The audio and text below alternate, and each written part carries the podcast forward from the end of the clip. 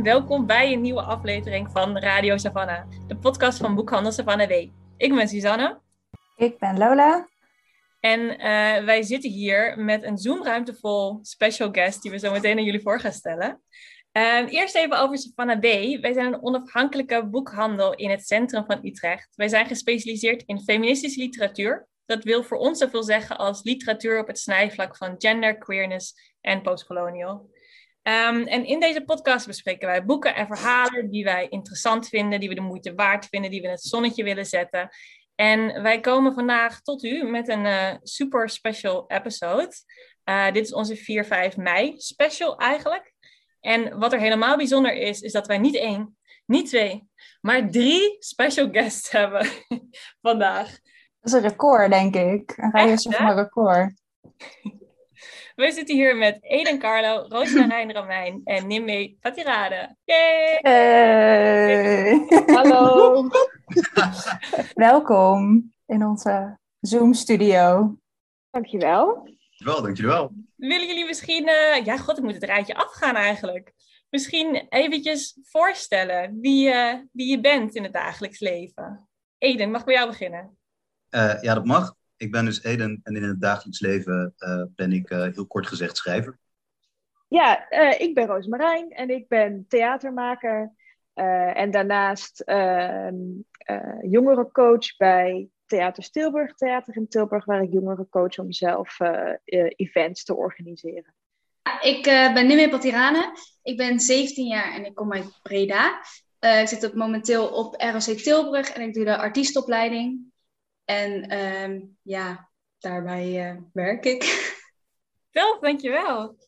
Nou denken jullie misschien, goh, wat een verscheidenheid aan stemmen, wat leuk. Wat brengt deze mensen allemaal samen?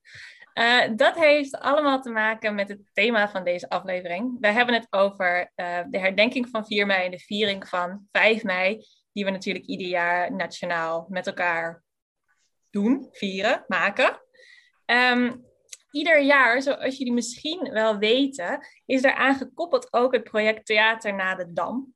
Theater na de Dam bestaat sinds 2010 en um, gaat eigenlijk, geeft eigenlijk een beetje een vervolg op de traditionele dodenherdenking die we op 4 mei hebben. Die is natuurlijk vrij ja, abstract toch ook wel, misschien een beetje onpersoonlijk. Uh, spreekt misschien niet iedereen heel direct aan. Dus wat Theater naar de Dam doet, het uh, maakt theatervoorstellingen en allerlei andere soort voorstellingen na die herdenking om een beetje extra betekenis en verdieping te geven. Daarin wordt heel veel aansluiting gezocht met jongeren ook, met name, um, waarin jongeren en theatermakers dus extra betekenis geven aan Tweede Wereldoorlog en alles daaromheen. Um, en de mooie stemmen die jullie juist hoorden, uh, zijn drie van de makers van een van de voorstellingen van dit jaar, namelijk Ada Apa Opa. Kunnen jullie er wat over vertellen, over het project? Even in, in, in vogelvlucht, wat het is en waar we dan vanaf 4 mei van kunnen genieten? Uh, ja, natuurlijk. Um, zeg maar heel kort begon het eigenlijk voor mij toen uh, Rosemarijn me vorig jaar vroeg of ik... Uh, ik had de optie om aan twee projecten met haar te werken. Was, dat klopt. zo kwam ze letterlijk naar me toe. Ik wil heel graag met je samenwerken bij twee projecten voor of deze of een andere. En toen uh, heb ik gekozen voor deze. En ehm, toen kwam zij zelf eigenlijk met, met de ingang van... ik wil iets doen met stilte rondom de, de herdenking en rondom om zwijgen en hoe dat werkt. Um, heel breed gezegd. Dus toen zijn we gaan zoeken. En uh, trouwens, die vraag met Rosemarijn kwam ook vanuit het Zuidelijk Toneel. Um, moet ik er wel even bij noemen. Dus toen zijn we gaan zoeken van wat zouden we dan willen doen en hoe zit dat dan? En toen kwam er vanuit het Zuidelijk ook de behoefte om iets te doen, zoals je dat dan zegt, um, met de Tweede Wereldoorlog, maar dan in het voormalig Nederlands-Indië. En toen hadden wij eigenlijk best wel snel iets van, dan willen we iets, als we dan iets met jongeren gaan maken ook, dan willen we iets doen met hun verhalen daaromheen. Um, omdat het voor ons heel gek leek om, om een soort van geschiedenisles daarover te gaan geven. Of om te zeggen hoe dingen zouden moeten zitten of zouden moeten zijn. Maar dat we wel iets wilden laten zien over hoe, hoe werkt dat dan door. Weet je, hoe werkt zo'n oorlog door in, in uh, families nu? Uh, zo'n komst of zo gedwongen of weet je, wel of niet gedwongen naar Nederland. Uh, hoe werkt dat door in de families van nu en hoe speelt dat door in de jongeren? Dus met dat hele brede onderwerp zijn we aan de slag gegaan. En ik noem nu alleen Nederlands-Indië, maar we pakken daar natuurlijk ook de Molukken bij, want die geschiedenis loopt redelijk parallel met elkaar. Dus toen zijn we eigenlijk aan de slag gegaan en hebben we in een tijdsbestek van drie maanden met zes jongeren allemaal workshops gehad. Uh, zijn we compleet in die geschiedenis gedoken en uh, hebben zij uh, met hun families gesproken over deze geschiedenis. Ja, gaaf, heel mooi. Want dat is een van de, de punten die me gelijk ook fascineerde toen ik zag waar het project over ging en toen ik hoorde over het project. Want we kijken natuurlijk, de laatste jaren is het wat breder aan het worden, maar traditioneel gezien is de, de herdenking op 4 mei vrij nauw. In de zin van, we denken heel veel na over zeg maar, het Europese gedeelte van Nederland en hoe dat de bevrijding heeft meegemaakt. Ja. En uh, een van de dingen die daar vaak dan buiten de boord valt, is inderdaad hoe andere delen die toen bijvoorbeeld bij Nederland hoorden, of waar Nederland een verleden mee heeft, of um, een koloniaal verleden of een ander verleden mee heeft, die die periode gewoon heel anders hebben meegemaakt. Nou ja, precies. Want uh, in Nederland vieren we dus op 5 mei de bevrijding. Uh, in 1945. Maar op heel veel plekken op de wereld was de Tweede Wereldoorlog nog helemaal niet voorbij. Uh, waaronder dus in Nederlands-Indië en uh, op de Molukken. En dat is eigenlijk een hele rare gedachte dat wij feest vieren op een dag.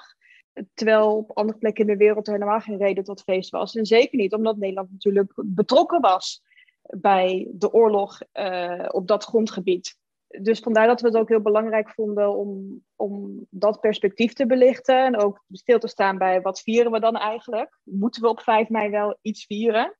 En ook om inderdaad de, uh, noemde het in het begin al even, de stilte en het zwijgen, om dat uh, te kunnen doorbreken. Omdat er gewoon heel veel mensen nu in Nederland wonen die uh, een connectie hebben met de oorlog op dat grondgebied, maar daar eigenlijk gewoon nog heel weinig over gesproken wordt. En uh, ook binnen de families daar zijn we achter gekomen. Dus dit was wel een hele mooie en belangrijke aanleiding om te proberen om een beetje van de stilte te doorbreken. Ja, want het gaat dan dus ook dat jullie dus, jullie zeiden van we hebben stilte onderzocht. En dat gaat dus eigenlijk dan ook op een soort over tegelijkertijd, of dat hangt misschien met elkaar samen, over een soort persoonlijke stilte of binnen je familie een stilte over bepaalde onderwerpen of trauma's of geschiedenissen, maar ook om een vorm van ja, nationale stilte, ja. om het zo maar even te, te noemen. Ja, ja, dat denk ik wel.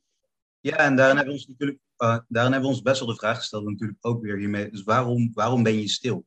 Zeg maar, is het een keuze? Is het, uh, want stilte en zwijgen zijn alweer verschillende dingen. Het een is actiever dan het andere. Maar eigenlijk doe je alle twee wel actief, zonder dat je daar misschien actief over nadenkt dat je het actief doet. Maar het is wel een keuze. En um, het waarom daarvan is juist heel interessant, omdat vaak zitten er dingen achter waar je geen woorden voor hebt eigenlijk. En dat merk je bij deze geschiedenis ook. Het is zo heftig dat het eigenlijk prettiger is om het bij jezelf te houden en het niet te delen met iemand anders. Al die heftigheid dat je bij iemand anders neerlegt. En dan kan stilte ook een hele bewuste keuze zijn uh, om de pijn niet door te geven in taal. Mhm. Is dit, dit onderwerp of deze, misschien dit moment van de herdenking van 4, 5 mei is natuurlijk een nationaal uh, ik wil zeggen gevierd, dat is niet het woord. Het is een, een, een, nationale dag, erkend in heel Nederland. Is het iets wat voor jullie voor dit project iets was waar jullie veel mee bezig waren? Of iets waar jullie bijvoorbeeld ieder jaar bij stilstonden? Is het iets waar jullie over langer hebben nagedacht? Of is het eigenlijk pas met dit project zo op jullie pad gekomen? Nou, uh, ik denk, ik ben wel opgegroeid en opgevoed met, met 4 mei en de twee minuten stilte en het herdenken. En dat ik dan heel erg probeerde met mijn ogen dicht te denken aan dode mensen die je niet kent, maar dan toch dat heel erg uh, je best doet om daar een soort recht aan te doen. En ik denk dat uh, dit is de derde keer dat ik een Theater naar de Dam project maak dat het wel een belangrijke sleutel voor mij is geweest om inderdaad naar die persoonlijke verhalen op zoek te gaan. Omdat je dan veel meer invoelbaar wordt, zowel voor het publiek, maar ook voor mij als maker. Uh, en het ook niet meer zoiets is dat je denkt na twee minuten, oké, ja, nou, nu is dus het moment voorbij. Ik heb eraan gedacht. Goed gedaan. Uh, maar dat, dat, dat, dat je gewoon de, de verbanden uh, gaat zien en ook naar het heden dat maakt het wel indrukwekkender. Ja. ja, zeker dat je daar actief op zoek naar bent als maker. Want dat is wel echt wat dit project natuurlijk vraagt. Um, ik herken heel erg wat Roosmarij zegt, eigenlijk dat je, als je dan klein, kleiner bent, dan um, doe je twee minuten je ogen dicht en dan denk je inderdaad aan dode mensen. En ik dacht ook altijd aan de mensen die ik dan niet wilde verliezen. Als in hoe heftig het zou zijn als die mensen waar ik dan heel erg van hield, zodat die er niet meer zouden zijn. Ja, om toch, toch een beetje een soort van in die context te kunnen plaatsen of te kunnen voelen hoe iets zou moeten kunnen zijn of zo. Dus bij mij zat dat er ook nog heel erg aan vast. Maar um, op deze manier zorgt het eigenlijk wel voor dat je inderdaad echt actief op zoek gaat naar wat is er nou in het hier en nu van die herdenking en wat, wat, wat, zit daar omheen en uh, hoe kan ik dat voor mezelf ook weer relevant maken? Want ik denk dat dat ook wel een grote vraag is. Ik weet nog een paar jaar terug dat het op een gegeven moment was dat, dat er gezegd werd over wie we mochten nadenken en over wie niet tijdens die twee minuten. Dat ik dacht, nou ja, je gaat er niet voor mij verzinnen waar, aan wie ik twee minuten moet gaan denken. Of ik werd daar heel pissig van en ging daardoor juist expres denken aan de mensen waar ik niet aan mocht denken. Uh, dus dat werkt compleet averechts. Uh, maar het is wel, ik merk dat het voor mij persoonlijk ook heel fijn is om actief op zoek te gaan naar van wat, wat werkt er nou in het hier en nu uh, voor 4 en 5 mei. Ja. ja. En Nimwee, hoe is het voor jou? Is het iets waar jij andere jaren ook al bewust mee bezig bent geweest? Of voelde je daar verbonden mee? Of is het eigenlijk met dit project gekomen? Nee, nee, nee. Um, ja, ik, was, ik ben eigenlijk altijd al heel erg bezig met, uh, met mijn geschiedenis, zeg maar. En um, daar wilde ik steeds meer over weten. En hè, wat, wat, hoe zit het nou precies? En um, toen, ja, toen werd ik ineens gevraagd voor dit project. En dat was eigenlijk gewoon echt precies wat ik nodig had. Om gewoon even te kijken van hè, welke vragen heb ik nodig. En um, ja, gewoon een heel lang gesprek met mijn opa bijvoorbeeld. Over uh, hoe het allemaal zit. En um, ja, waar, van, waar ik vandaan kom en zo. En wij hebben zelf ook nog heel veel, um, ja, 25 april bijvoorbeeld. Dat is ook al bijna. Dat is uh, een RMS-dag. En dat herdenken wij ook elk jaar weer. Dus um, 4 mei en 5 mei is natuurlijk ook wat landelijk uh, wordt herdacht. Dus ja, ja, eigenlijk was ik er altijd al wel mee bezig. Ja, want RMS-dag, klopt dat, is de uh, onafhankelijkheidsdag van de Zuid-Molukse Republiek. Ja, klopt, ja. Top, dus, dus herdenken in die zin is voor jou erg verbonden met familieverhaal en misschien ook verschillende momenten in het jaar dat er verschillende dingen herdacht worden. Ja, ja, precies, ja. Want klopt het, Eden en Roosmarijn, dat, daar, dat die eenzijdigheid eigenlijk van herdenken, zoals we dat vaak doen op 4 mei, dat dat een belangrijke uh, beginpunt ook was voor, voor, het, voor dit project? Ja, nou ja, dus kijk, wat we, wij hebben dit bij het Zuidelijk Toneel gemaakt. En in, in het mooie van Theater de Dam is dat er top, uh, volgens mij inmiddels 40 plekken uh, jongerenprojecten zijn. En eigenlijk hoe langer je zo'n, uh, of hoe groter, hoe langer je traditie is van zo'n herdenkingsproject, hoe meer je natuurlijk ook die, die diversiteit van perspectieven kan uh, aanpakken. Je kan dat niet in, in één project alles omvatten. Dat is gewoon onmogelijk. Maar het is heel fijn als je dat meerdere jaren doet. Dan kan je op die manier wel recht proberen te doen aan al die perspectieven. En dat gebeurt in het land ook al heel veel. Want we hebben het nu alleen, alleen over het zuidelijk toneel. Maar dat, overal in het land zijn er heel veel soorten perspectieven die worden uitge, uitgediept. En ik denk dat uh, voor Tilburg dat het dit jaar een heel mooie, hoe zeg je dat? Nu het derde jaar was een hele mooie uh, aanleiding om inderdaad op de voormalig Nederlands-Indië en de Molukken uh, in te zoomen. Ja, want misschien is dat nog wel goed om dan even ook vast te vertellen aan de luisteraars van waar uh, we zitten nu zeg maar bij de Tilburg-tak van, van Theater naar de Dam. waar het uiteindelijk toe geleid heeft, dit hele project waar we naar uit kunnen kijken. Ja, het in principe is het uh, nog niet helemaal af. Ga ik, dan, uh, ga ik er dan meteen zo in. Um, wat uh, het, het gedeelte waarin de jongeren, zoals ze, ze dan noemen, klinkt zo stom. Maar zeker omdat Nimmer er gewoon bij zit nu. Maar, ik ga het toch zo doen, sorry. Maar het gedeelte waarin wij met de jongeren dus hun familieverhalen onderzocht hebben en dat op audio gezet hebben. Um, het is, ik weet niet of dat al duidelijk is trouwens, maar het is inderdaad het is een audiovoorstelling.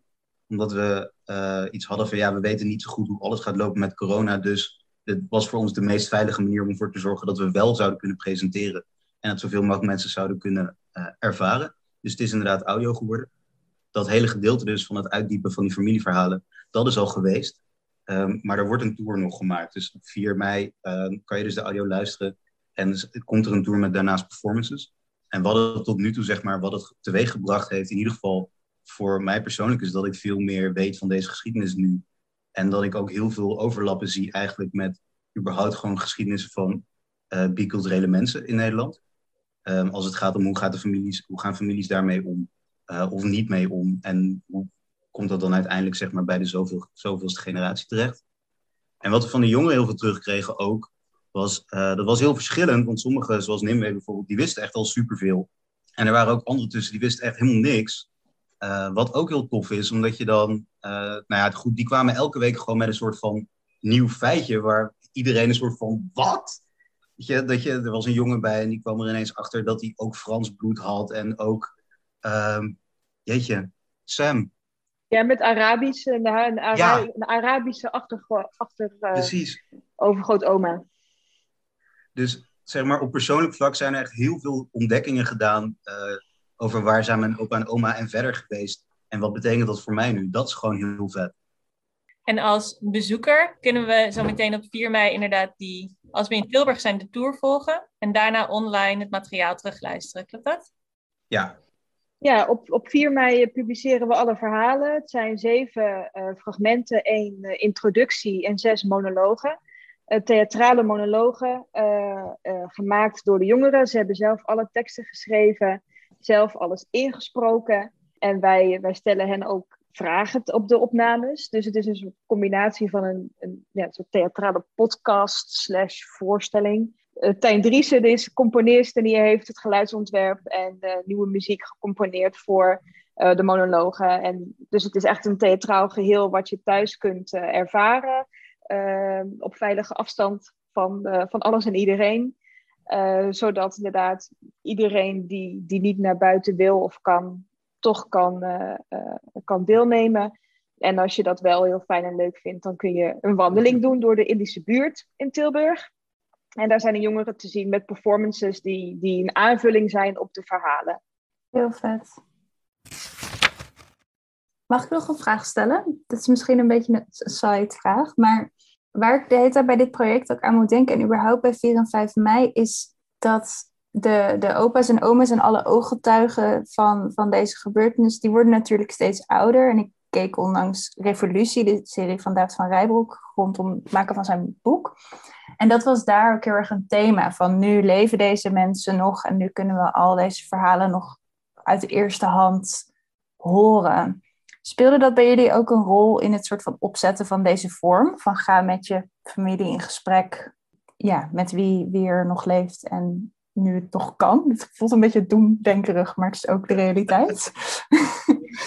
Ja, nou ik denk dat dat sowieso de kern is van, van Theater de Dam, van de jongere projecten. Dus inderdaad om echt in gesprek te gaan met mensen die het hebben meegemaakt nog, omdat dat nu nog wel kan. En ik denk dat dat voor de families ook wel uh, heel interessant is, omdat wat wij merkten is dat uh, nou, daar heeft Nimwee ook een, een, een verhaal uh, of een mooie quote over die ze zo zelf mag, mag delen. Maar dat, um, dat ook vaak de ouderen er nu aan toe zijn om dat wel te delen. Terwijl ze dat misschien jarenlang niet hebben gedaan. En eigenlijk hoe ouder ze worden, nu dan toch ineens wel willen gaan praten. Maar ze moeten er wel naar gevraagd worden. Zeg maar, dat is wel een dingetje. Worden. Dus ja. misschien heb je ze tien jaar geleden een keer iets gevraagd en wilden ze niet. Maar er komt zo'n moment waarop ze wel... Maar ze gaan het niet uit zichzelf doen. Um, en dat merkte je ook eigenlijk wel uit, uit, uit de gesprekken die de jongeren hadden gehad. Inderdaad, dat dan veel zeiden in het begin... Ja, nou, mijn oma is echt een fort of zo. Daar gaat echt helemaal niks uitkomen. En dat zodra je dan in zo'n setting iets kan creëren met... Uh, nou, maar we doen een project en er zitten dus wat vragen bij en opdrachtjes...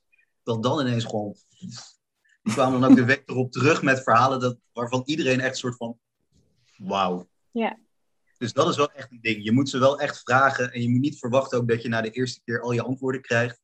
Uh, want je moet ook een vertrouwensband opbouwen om dat weer een beetje te kunnen doen. Uh, dus het, het, vraagt iets, het vraagt een investering uh, van jouw kant om terug te krijgen wat je daarin terug zou willen krijgen. Nimwee, jij bent knikken. Heb je dat inderdaad ook zo ervaren? Ja, ja, ik, uh, ik, ik sprak mijn opa niet zo vaak. Eigenlijk bijna nooit. Alleen op mijn verjaardag. En uh, mijn opa is ook niet echt een familiemens eigenlijk. Maar opa weet heel veel over de familie, maar is geen familiemens. Dus um, En ja, we hadden eigenlijk allemaal niet zoveel contact met mijn opa. Ja, hij is gewoon liever heel erg op zichzelf. Hij doet liever zijn eigen ding. Als, het gewoon, als hij weet dat het goed met ons gaat, dan is het oké. maar voor de rest uh, horen we niet zoveel. Um, totdat ik dit, deze project uh, ging doen. En dat ik uh, bij hem kwam aankloppen en vragen ging stellen. En toen hebben we echt misschien twee dagen lang, echt van 12 tot 6 uur, alleen maar gepraat. Gewoon dat we waren vergeten om te eten of zo. Tussendoor. En ja, dat is heel grappig, omdat ik niet had verwacht dat ik zoveel ineens zou kletsen met mijn opa. Hey, en nou zeiden we aan het begin eigenlijk, we zijn ook op zoek naar misschien een stukje verzwegen geschiedenis of een stukje geschiedenis waar we het niet zo vaak over hebben. Kunnen jullie een beetje, het hoeft geen hele geschiedeniscollege te zijn, maar een paar lijntjes aanreiken van wat zijn bijvoorbeeld verhalen die jullie uh, in dit project naar boven halen, die we misschien niet altijd centraal stellen op, op 4 mei? Beetje grote vraag, maar steek hem in zoals je hem, zoals je weer wil steken. Mm, rondom deze geschiedenis is 4, 5 mei niet heel interessant, omdat natuurlijk onafhankelijkheid werd verklaard in uh, augustus, 17 augustus uit mijn hoofd.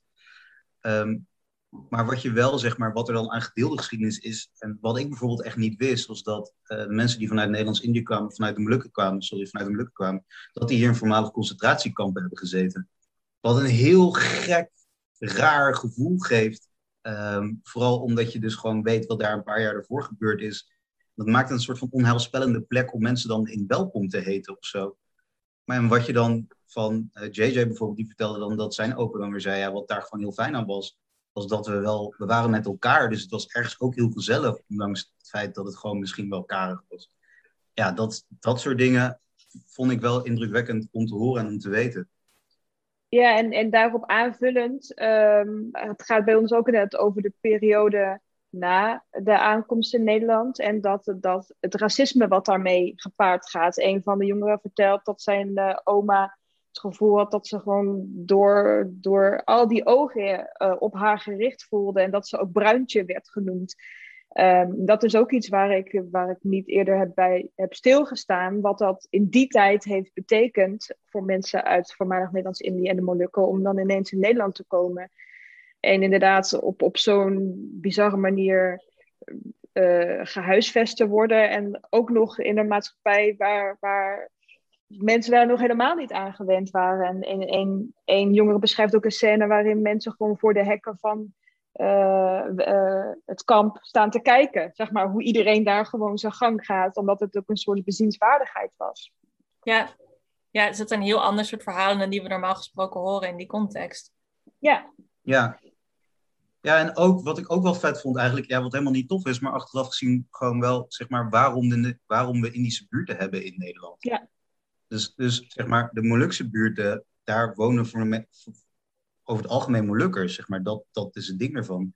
Maar de Indische buurten, die, daar wonen helemaal geen Indische mensen. Dus dat is niet in eerste instantie waarom ze gesticht zijn. Ze zijn gesticht omdat in de tijd dat er straatnamen, zeg maar, kwamen in Nederland, um, werden de straatnamen, kregen de namen straten van dingen waar wij als Nederlanders trots op zijn. En uh, omdat veel Nederlanders niks wisten eigenlijk van uh, Nederlands-Indië, hebben ze, om te laten zien, echt de trots van de koloniën en wat we allemaal wel niet bezitten, hebben ze die Indische buurten en dus ook al die straatnamen, um, die Indische straatnamen gegeven. En dat is eigenlijk heel vreemd. Um, en dat brengt ook heel erg in perspectief, zeg maar, de discussie rondom dit soort dingen. Uh, als je wat meer weet over de reden waarom dingen neergezet zijn en hoe ze daar gekomen zijn. Ja, dit zijn ook niet verhalen die uh, vroeger plaatsvonden en nu afgesloten van ons zijn. Zeg maar. Dit zijn verhalen die nog doorleven in families en in wijken op allemaal verschillende manieren. Precies. Zeker, want, want, want uh, de jongere waar ik net over vertelde, wiens oma dus Bruintje werd genoemd, hij krijgt zelf ook heel vaak vragen over, maar wat ben jij dan? Hmm. Ja.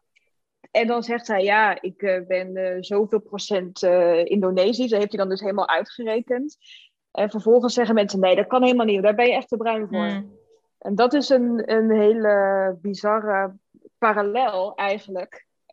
waarin je misschien heel letterlijk merkt hoe Ja. die geschiedenis doorwerkt. Ja. En dat, zeg maar, die parallellen, dat is wel vet. Dat, dat hadden dus de hele tijd in, uh, in dit project. Dat we hebben geschiedenisles gehad uh, van onder andere Nancy Jou. Yvette Kopijn heeft ons geholpen met, het, uh, met, het, met de interview skills. Dus in hoe leer je praten met mensen die niet willen praten. Maarten Fornerot heeft ons geleerd hoe je het best stamboomonderzoek kan doen. En zeg maar, in al die lessen kwamen de hele tijd geschiedkundige dingen voorbij. Wat puur ging om visie, om hoe mensen behandeld werden, hoe mensen gezien werden. En het nadeel daarvan is dat je dat dus nog steeds gewoon ziet. En dat je bij, die jongen, bij veel jongeren ook inderdaad, het voorbeeld wat Roosmarijn net gaf, nog steeds merkt dat um, het maakt niet uit hoeveelste generatie je bent. Je krijgt nog steeds die vraag. Je krijgt nog steeds dat. En je wordt er nog steeds ook op tegengesproken. Dus het feit dat hij gewoon heeft uitgezocht hoeveel procent uh, Indonesisch er is, om van gewoon maar antwoord te kunnen geven op die vraag zo helder mogelijk. Zodat mensen hem niet meer zouden tegenspreken. Dus ergens, uh, ja, ik vind dat heel pijnlijk het feit dat je dat moet doen om je bestaansrecht tegenover iemand anders neer te kunnen zetten, dat is, dat is eigenlijk ja, is gewoon belachelijk. Maar het is niet veel anders inderdaad dan van toen zijn oma hier net was en uh, diezelfde vragen kreeg. Of inderdaad dat vanaf het moment dat de moeilijkers in die kampen zaten hier in Nederland en dat mensen ze bekijken alsof het, ik weet niet, alsof het een dierentuin is, bij wijze van spreken. Daar moet ik dan meteen aan denken. Dus uh, ja, ik vind het ergens heel fucked up inderdaad om te merken dat dat nog steeds, dat het eigenlijk precies hetzelfde is toen als nu uh, in sommige elementen. En tegelijkertijd merk je ook dat er heel veel jongeren uh, ook heel veel kracht en heel veel mooie dingen halen uit de gesprekken. Anekdotes die ze nog nooit gehoord hadden, inderdaad kanten van hun familie waar ze nog nooit van gehoord hadden. Of überhaupt gewoon verhalen over daar en toen. Uh, waardoor ze in ieder geval een idee hebben gekregen van hoe zou het er daar uitzien en hoe is het leven daar geweest. Um, en dat is natuurlijk ook gewoon heel mooi. Het nadeel van dit soort dingen is dat je vaak een beetje kan blijven of kan hangen in de slechtheid van de situaties en de slechtheid van de geschiedenis. En um, beide hebben natuurlijk bestaan. Zeker als je geschiedenis een soort van de zwarte bladzijde in de geschiedenis genoemd wordt. Dan denk je, ja, fuck, zijn er dan geen fijne dingen of is er dan niks? En ik vind het heel fijn en heel mooi dat ze dat ook gezien hebben en meegekregen hebben. En dat is gewoon super belangrijk. Zeker. Nou, zeker voor, voor Nimwee is, is, is trots wel ook een heel belangrijk uh, thema geweest, dit project. Ja, ja, klopt. Dat heb ik heel veel genoemd in het project. ja.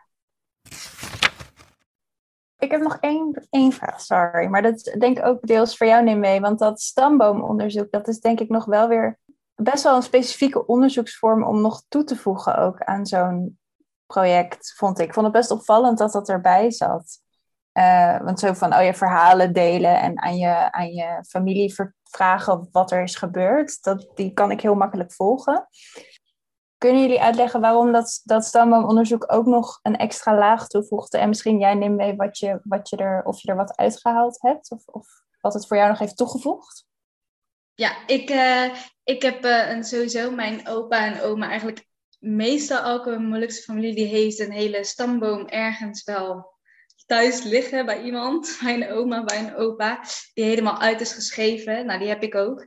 Uh, mijn opa, die heeft dat, um, zeg maar, digitaal nog gemaakt. Een hele website-achtig iets. En uh, daar stond eigenlijk ook al heel veel. En dan kregen wij uh, sites, zodat we zelf konden kijken um, of er nog wat te vinden valt eigenlijk op het internet. Over de stamboom en over je familie. Ja, ik heb ja, zoals ik al zei, ik had het eigenlijk al van mijn opa en oma zelf.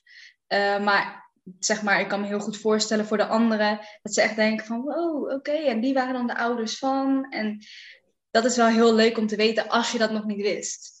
Uh, maar ja, dat, dat wist ik eigenlijk al wel een beetje.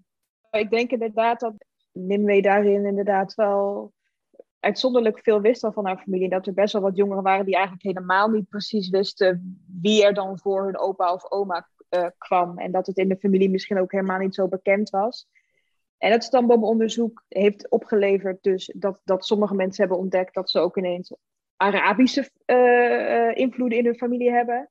En ook de migratiestroom, omdat dat wordt ook bijgehouden wanneer iemand waar is komen wonen. Uh, of waar iemand is geboren en waar iemand is gestorven. En zo werd ook eigenlijk de beweging uh, heel zichtbaar. Dus dat heeft het wel ook nog extra toegevoegd uh, aan het onderzoek. Ja, precies. En omdat we, dat werd genoemd, dat we gaan kijken naar stambomen. Het is niet dat ik um, zomaar naar mijn opa en oma zou gaan en zeggen van... hé, hey, mag ik eventjes kijken in de stambomen? dat is echt niet wat ik zomaar zou doen. En nu heb ik een reden dat ik wel echt kan kijken van oké, en zo zit het dus. Uh, want ik wist het al wel een beetje, maar niet hoe het nou precies zit. En echt zwart, zwart op wit kan kijken van oké, dit is dus mijn familie. Ja, mooi. Nimme, je laat eigenlijk al merken dat voordat je werd, ik neem aan dat je werd benaderd voor, om mee te doen met dit project. Ja. Dat je ehm, eigenlijk al wel ook veel hebt nagedacht. Roosmarijn zei al van je wist eigenlijk al heel veel, misschien veel meer dan sommige van je collega's. Dus het is een thema waar je al langer over na hebt gedacht, waar je al langer interesse in had. Ja, ja precies. Uh, en ik was hier eigenlijk al heel veel mee bezig. En ik had ook al gezegd dat ik heel veel uh, aan het vragen was bij mijn opa en mijn oma. Ja, hoe het nou precies zit. Um, omdat ik er zoveel mee bezig was, dacht ik ook van ja, hoe kan ik dit dan delen op een leuke manier? En ja, het is niet dat ik heel bekend ben en dat ik op mijn Insta kan zetten van nou, dit en dit heb ik vandaag. uh, nee, dus, dus ik dacht een beetje van ja, hoe kan ik dat dan doen? En uh, hoe kan ik delen wat ik eigenlijk heb geleerd? Uh, en toen kwam Rosemarijn met de vraag of ik mee wilde doen. En toen dacht ik van ja, dan is dit dus uh, hetgeen wat, wat mij laat, ja, waardoor ik mijn stem kan laten horen en mijn verhaal kan delen met andere mensen. En er nog meer uh, over te weten komen door uh, onder andere met mijn opa te praten. Wil je iets vertellen over het verhaal dat je te weten bent gekomen via dit project? Ja, zeker. Nou ja, zoals ik al zei, hadden wij niet zoveel contact met mijn opa. Um, nou ja, dat kwam gewoon omdat, ja, dat ging gewoon vanuit mijn vader en zo ja, dus toen, ik snapte het nooit zo goed waarom dat nou zo zat. Waarom, zie ik mijn opa niet zo vaak? Of waarom komt mijn opa, ja, is hij zo erg op zichzelf? Toen heb ik dus uh, met mijn opa heel lang gepraat. En toen heeft mijn opa dus gezegd, uh, heeft mijn opa dus uitgelegd dat, dat dat met zijn geschiedenis te maken had. Zeg maar hoe hij geboren werd. Zijn moeder dan weer, dus mijn overgrootoma, um, die had twee miskramen gehad. En dat was allebei van een jongen. En na de eerste jongen die ze toen zou krijgen, wilde ze dan niet, ja, dan wilde ze dat niet hebben, zeg maar, om het zo maar even te zeggen. En gaf ze dat weg aan een andere familie. En uh, zo kon dat heel makkelijk naar een andere Molukse familie, gewoon vrienden, of ja, waren volgens mij vrienden. En uh, die kon heel makkelijk terecht bij hen. En zo heeft mijn opa dus eigenlijk heel lang geleefd en gewoond bij een andere familie. Waardoor hij niet echt een band had met de rest van het gezin. En um, hij zei ook dat dat tot de dag van vandaag nog steeds, dat hij dat nog steeds wel een beetje heeft. Niet, niet dat hij helemaal geen band heeft met zijn broers en zussen, maar dat hij gewoon heel erg op zichzelf is, omdat dat vanaf het begin al zo was. Ja, dat eigenlijk. Dus je bent die relatie van je grootvader tot je, tot je familie veel beter leren begrijpen ook. Ja, ja, precies. En veel meer begrip voor mijn opa eigenlijk ook. Want ik dacht eerst dat ik, je hoort natuurlijk verhalen en je bent, ja, je valt onder de jongeren. Dus het is niet dat, ik met uh, iedereen kan meepraten van eh, hoe zit dat nou precies? En uh, dat gaat natuurlijk niet. Ja, dat ik daardoor nu ineens wel weet van oké, zo zit dat dus. En um, ja, nu snap ik ook heel erg waarom opa heel erg op zichzelf is. Ja, ik voel ook gewoon een hele speciale band met mijn opa op dit moment Um, omdat ik over dit soort onderwerpen gewoon kon praten. En hij legde gewoon alles op tafel. En ik dacht, wauw, dat heb ik nog nooit eerder gehoord. En ook niet vanuit mijn opa, want ja, het is wel dat ik soms wel eens langs ging. En het was echt toen ik nog heel klein was, dat ik nog meeging met mijn vader om eventjes langs opa te gaan. Maar daarna eigenlijk niet echt. Tot dit eigenlijk. En nu vind ik het heel leuk om gewoon met mijn opa eventjes langs te komen om te eten. En um, sturen we elkaar nog wel eens appjes van, oh uh, ja, bijvoorbeeld over 4 mei. Um, heb ik hem dus ook benaderd omdat mijn opa me heel veel heeft geholpen um, met de verhalen die ik uiteindelijk heb kunnen schrijven. Het komt je opa ook. Ja, als het goed is wel. Als het nee. goed is wel. Wat cool. Ja. ja, want het heeft jullie relatie dus ook echt op een hele andere manier vormgegeven, dit project.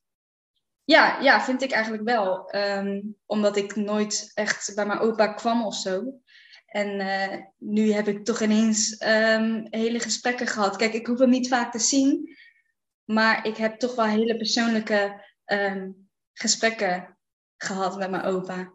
Wat um, ja, toch heel waardevol is voor mij. En omdat ik het natuurlijk heb gefilmd en opgenomen. Dus dat is echt, echt tof dat ik het terug kan horen. En ja, ik vind het ook heel fijn dat mijn opa heel...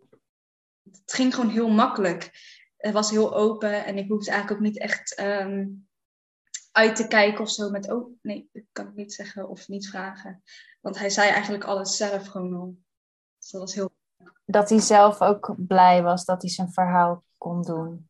Ja, ik denk het eigenlijk wel. Omdat ja, ja, eigenlijk wel. Omdat hij zei ook, toen we aan het praten waren, eigenlijk aan het eind van ons gesprek, zei hij van, uh, ja, ik heb um, nog nooit zoveel gepraat en gedeeld met jouw vader. Ja, met jouw vader dan met jou in al die jaren. Mijn vader en opa hebben natuurlijk een hele andere band dan wat ik met mijn opa heb, wat natuurlijk bij iedereen zo is. Maar um, omdat ik juist nu heel veel van zijn kant heb gehoord. En um, ik weet niet of hij dit nog bij andere kleinkinderen of kinderen dit heeft, zo heeft gedeeld. Ik denk het niet, lijkt mij. Want hij was ook heel blij dat hij hierover kon hebben en dat hij met mij kon praten, heeft hij ook tegen me gezegd. En dat voelde ook heel fijn dat ik uh, überhaupt de kans had om dit te kunnen doen door dit project dus eigenlijk. Dus daar ben ik eigenlijk sowieso al heel erg dankbaar voor. Voor, voor en Eden, dat ik dit heb kunnen doen en mogen doen. Want anders was dit waarschijnlijk nooit um, gebeurd. Oh, ja, het is voor ons gewoon heel fijn dat jij en de rest er zo open in zijn gegaan. Er zijn best wel wat persoonlijke dingen naar boven gekomen af en toe. En uh, natuurlijk, we hebben allemaal gekeken naar wat wil je delen en wat wil je niet delen. Maar voor ons is het gewoon heel fijn dat jullie als groep gewoon super open zijn geweest. En hier met ons in zijn gesprongen. En uh, ja, weet je, dat is gewoon heel fijn. En dat, dat merk je ook aan het eindproduct. Uh, we hebben gewoon heel veel vertrouwen gehad in elkaar, met elkaar, voor elkaar, om elkaar, hoe dat dan ook werkt. En uh, dan kan je zoiets vets neerzetten als dat we gedaan hebben. Dus we zijn jou meer dan dankbaar. Nee, ja, om even aan te vullen, dat vond ik ook heel fijn. Um, je merkte in de groep heel erg dat, ook al kende je elkaar niet, toch kon je heel open zijn. Uh, ik weet niet hoe dat ineens kwam, maar iedereen was heel open en um, deelde zijn verhaal ook gewoon. En het was heel fijn. Dat werkte echt heel goed voor elkaar, denk ik ook. En gewoon voor veiligheid. Het zorgde heel erg voor ja, een fijne sfeer om je verhaal te delen. Dat is uh, heel fijn. Ja, dat was heel bijzonder. En ik denk dat een deel daarvan komt doordat iedereen natuurlijk hetzelfde proces uh, meemaakte. Soms in meer of mindere mate. Maar iedereen volgde hetzelfde traject en hield elkaar op de hoogte. En kon dus ook uh, uh, elkaars gevoelens herkennen. En niet iedereen had het op dezelfde moment en op dezelfde manier, maar toch heb je die herkenning wel. Ja, ja. Heb je meer ook, um, want je zei van met, de, met je collega's, zeg maar, met wie je meedeed, die allemaal hun familieverhalen gingen, gingen uitpluizen en spreken met familieleden, hebben jullie ook een mooie, mooie band, een mooie uitwisseling gehad merkte je dat jullie allemaal eenzelfde soort verhalen tegenkwamen? Of stonden jullie eigenlijk ook te kijken van juist heel verschillende soorten verhalen? Uh, ja en nee, want uh, er is één jongen, JJ heet hij. Um, dat was heel erg hetzelfde, omdat wij ook, hij is ook Molux. Dus dan heb je een beetje hetzelfde verhaal. Um, maar ook weer heel verschillend, omdat je hebt hele verschillende perspectieven. En uh, zo heb je die van Inge, dat is een meisje, een Nederlands meisje. En zij vertelt dan over hoe zij het, of tenminste hoe zij, hoe haar opa het heeft uh, meegemaakt. En dat is dan heel anders. Dan denk je, oh ja, die kant is er natuurlijk ook nog. Kijk, je kijkt altijd heel erg vanuit je eigen kant omdat je daar heel erg mee bezig bent. En vooral met dit project ben je gewoon heel erg bezig met: oké, wat is mijn verhaal? Maar uiteindelijk um, vond ik het ook heel fijn dat we elkaars verhalen ook gingen beluisteren. En dan hoor je ook echt van, oké, okay, er zijn dus ook andere kanten van het verhaal. Terwijl we het over hetzelfde verhaal hebben, heb je verschillende perspectieven. En dat is gewoon heel, heel vet. Ja, vet, mooi. Kun je nog iets vertellen Nimwee, over, want je had al die gesprekken met je opa, dus je had zeg maar twaalf uur aan materiaal. Ja. Hoe, hoe ben je in godsnaam begonnen om daar ook voor jezelf iets kunstigs van te maken, zeg maar? Of een, ja, uiteindelijk moest het een, Ja. een monoloog worden, Ja, precies. een theatertekst. Ja, precies. En ehm, dan moet je zeggen dat het eigenlijk heel erg kwam door eh, de opdrachten die Eden en Rosamijn aan ons eh, meegaf. Ehm, want dan moest je, moest je zeg maar verschillende soorten monologen schrijven. En ja, we kregen gewoon allemaal opdrachten mee en die allemaal gewoon heel erg nuttig waren voor mijn uiteindelijke verhaal. Ehm, en dan was er ook een vraag van ehm, wat je nou eigenlijk, wat heel erg bijbleef, zeg maar, bij, van het gesprek. En daarvan heb ik eigenlijk een beetje een monoloog kunnen schrijven. En hoe vond je dat dan om van het levensverhaal van jouw opa, of een deel van het levensverhaal van jouw opa, jouw verhaal te maken? Deels. Ja. Om dat te vertalen, zeg maar. Ja, aan de ene kant was ik wel een beetje bang van, oh, kan ik het wel zeggen? Of is het niet, uh, is het niet, uh, ja, het is niet mijn verhaal. Dus kan ik dat wel gebruiken om het mijn verhaal te maken, zeg maar. Maar uiteindelijk, ja, het is ook niet uh, dat ik letterlijk mijn opa's verhaal helemaal heb geciteerd en dat dat mijn monoloog is. Ik heb zeg maar zelf een beetje gefantaseerd over, oké, maar hoe kan ik dit nou vertalen in mijn verhaal? Heeft je, je grootvader het al gelezen of gehoord? Nou ja, hij heeft inderdaad stukjes gelezen. Maar hij zei zelf ook van uh, niet te veel. Want hij wil natuurlijk zelf ook het eindresultaat zien. Ik heb hem ook geappt over 4 mei waren en zo. En uh, wat we dan gaan doen. En uh, als het goed is, kon mijn opa ook kijken. En anders heb ik ook tegen hem gezegd dat hij via de site kan meeluisteren. Hij zei dat hij heel nieuwsgierig was en dat hij uh, erg trots is. Dus dat is altijd fijn om te horen. Ik ben echt super benieuwd wat hij ervan vindt. Ik ook. Ja, ik ook. Leuk dat hij komt. Weet hij ook dat de, dat de titel ook uit jouw verhaal komt? Dat het over hem gaat? Nee, dat weet hij nog niet. Maar dat heb ik ook gewoon, zeg maar, ik, ik heb nog niks gezegd daarover. En uh, dat, daar ga ik later over vertellen. Ik wil hem eerst gewoon heel het verhaal laten luisteren. Zodat ik daarna kan zeggen van ja, uh, opa, dit, is, dit bent u. Dus ja, nee, ik ben heel benieuwd wat hij ervan gaat vinden. Wat betekent de titel eigenlijk? Uh, Ada opa betekent wat is er opa? Wat is er aan de hand opa? Kijk. Nimwe, is er nog een ander, want we stellen je nu allemaal vragen. Is er nog iets over uit het verhaal of uit jouw ervaring met het project waarvan je denkt, dat wil ik eigenlijk graag ook nog vertellen? nou ja, om toch maar even terug te komen. Rosamijn had het heel kort even gezegd, uh, maar dat trots. Kom ik toch weer terug op trots? uh, nee, maar dat trots zijn, dat um, is toch wel, dat staat toch wel echt hier. Dus um, daar wil ik nog wel eventjes iets over zeggen. Want ja, je krijgt zeg maar in, ik weet niet hoe het bij anderen zit, maar in de Molukse cultuur krijg je heel erg mee dat je, um, ja, gewoon trotsheid, zeg maar het samen zijn alle rasa, bitta rasa, zodat wij, zoals wij altijd zeggen. En dat is ehm, wat jij voelt, voel ik ook. Dus je voelt met elkaar mee. Je bent echt één. Je, ja, je bent gewoon één. En door dat voel je je eigenlijk heel trots. En um, door alle, alles wat wij herdenken, uh, voel je je ook heel trots. En juist omdat ik dit nog meer vragen kon stellen aan mijn opa en nog meer te weten ben gekomen, ja, ben ik alleen maar nog trotser geworden. En ik wist niet dat ik nog zo trots kan worden, maar ja, het kan toch echt. ja, dat is wel heel fijn. En ik vind dat gewoon een heel fijn gevoel. Dat is toch wel iets wat, waar ik wel gelijk aan denk als, er, als ik iemand om mijn afkomst vraagt. Dus dan vind ik het heel fijn om nog verder uit te breiden. Ja, super mooi. nou, ehm, zijn wij dus heel trots en blij dat wij, lieve luisteraars, ook een, uh, een stukje mogen laten horen uit de monoloog van Nimwee. Uh, daar gaan we jullie nu mee verblijden. Dus geniet ervan. Hierbij een stukje uit de monoloog van Nimwee. Die heet Jang Malu Malu. Als ik kijk naar mijn familie en de vraag stel: leeft de oorlog of gebeurtenissen uit die tijd nog bij ons? Dan zou ik zeggen ja. Omdat ik weet dat het fakkeltje nog brandt. Elke keer weer, wanneer we met z'n allen bij elkaar komen, voel ik connectie en liefde. En ik hoor je denken, ja, maar connectie heeft elke familie toch? Akkoord. Maar deze connectie en liefde is gemengd met trots. Tegelijkertijd pijn. Trots omdat ik trots ben op mijn voorouders die hierheen zijn gekomen om een nieuw bestaan voor ons op te bouwen. Omdat zij voor ons hebben gestreden. Omdat zij ondanks alle tegenslagen en zelfs het moeten verlaten van hun vaderland alsnog het beste eruit haalden. Voor ons.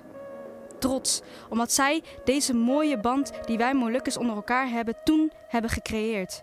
Deze band, connectie en de trots die zij hebben achtergelaten is het sterkste wat er is. Daar ben ik dankbaar voor. Dit was dus een fragment uit de monoloog van uh, Nimwee. Uh, er zijn nog vijf andere monologen van vijf andere jongen die hebben meegewerkt aan dit project. En hun namen zijn als volgt. Inge Sies, JJ Malai Hollo, Sam van Beukering, Stan Verlaak en Tessa de Boisère. Luister naar al hun monologen en hun verhalen vanaf 4 mei. Ik ben nu ook zo benieuwd naar alle verhalen inderdaad die jullie hebben gemaakt en gevonden. Ik ben echt... Uh, ik kijk heel erg naar uit. ja, het is echt heel gaaf. Het is echt heel gaaf. En nog, misschien is het nog wel, wel goed om te zeggen, als je het thuis gaat luisteren, gebruik dan echt je allerbeste koptelefoon. Het liefst zo over je oren. Niet uh, via je iPad of telefoon of laptop. Nee, Martijn heeft echt super mooie dingen gedaan. Anders gaat er een hoop verloren. Precies. Hiermee zijn we aan het einde gekomen van deze super speciale aflevering van Radio Savannah, de 4-5 mei special. Eden, Nimme en Roosmarijn, allereerst aan jullie dank voor jullie aanwezigheid en het delen en Ah, dat jullie tijd voor ons wilden maken. helemaal goed. Ehm, voor de luisteraars wie benieuwd is naar de verhalen en naar meer informatie over dit project en over eh, alle, al het moois wat eruit voortgekomen is en misschien nog wel gaat komen ook.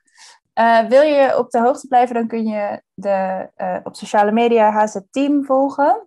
Zetten we ook nog even in de show notes. Hoef je allemaal niet eh, zelf op te zoeken, dat regelen wij.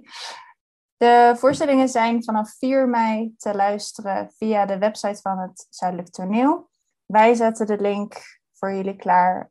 Op alle andere plekken zijn die ook te vinden. En zet het op je oren. Neem er de tijd voor. En uh, laat het over je heen komen. En ben je nou naar aanleiding van dit gesprek benieuwd geworden naar meer geschiedenis of verhalen over de geschiedenis van uh, voormalig Nederlands-Indië en de Molukken. Dan zetten wij in de uh, show notes van deze aflevering wat linkjes naar boeken, artikelen, uh, documentaires en andere plekken waar je informatie vandaan kunt halen en waar je meer kunt leren. En ook nog weer naar andere stemmen kunt luisteren hierover. Boeken zijn natuurlijk allemaal te bestellen bij Svanne wil je meekletsen? Ben je geïnspireerd? Heb je vragen? Heb je ideeën? Komen er zelf verhalen naar boven? Laat het ons allemaal weten. We willen heel graag met jullie doorkletsen. Gebruik de hashtag Radio Savannah. Dan vinden we jullie verhalen en kletsen we lekker met jullie mee. Heb je een langer verhaal? Kan je ons altijd mailen. info.savannahb.nl En verder vind je ons op alle socials van het boekhandel Savannah B. Wij danken, uh, as always, voor deze podcast. Uh, Rieke Blom voor het maken van het logo en Gooflux voor het maken van ons intronummer, wat komt uit zijn nummer Joan. Uh, en we danken gewoon nog een keer Eden en Roosmarijn en Nimwee. Yay! en we danken iedereen voor het luisteren. Tot de volgende Dag. keer!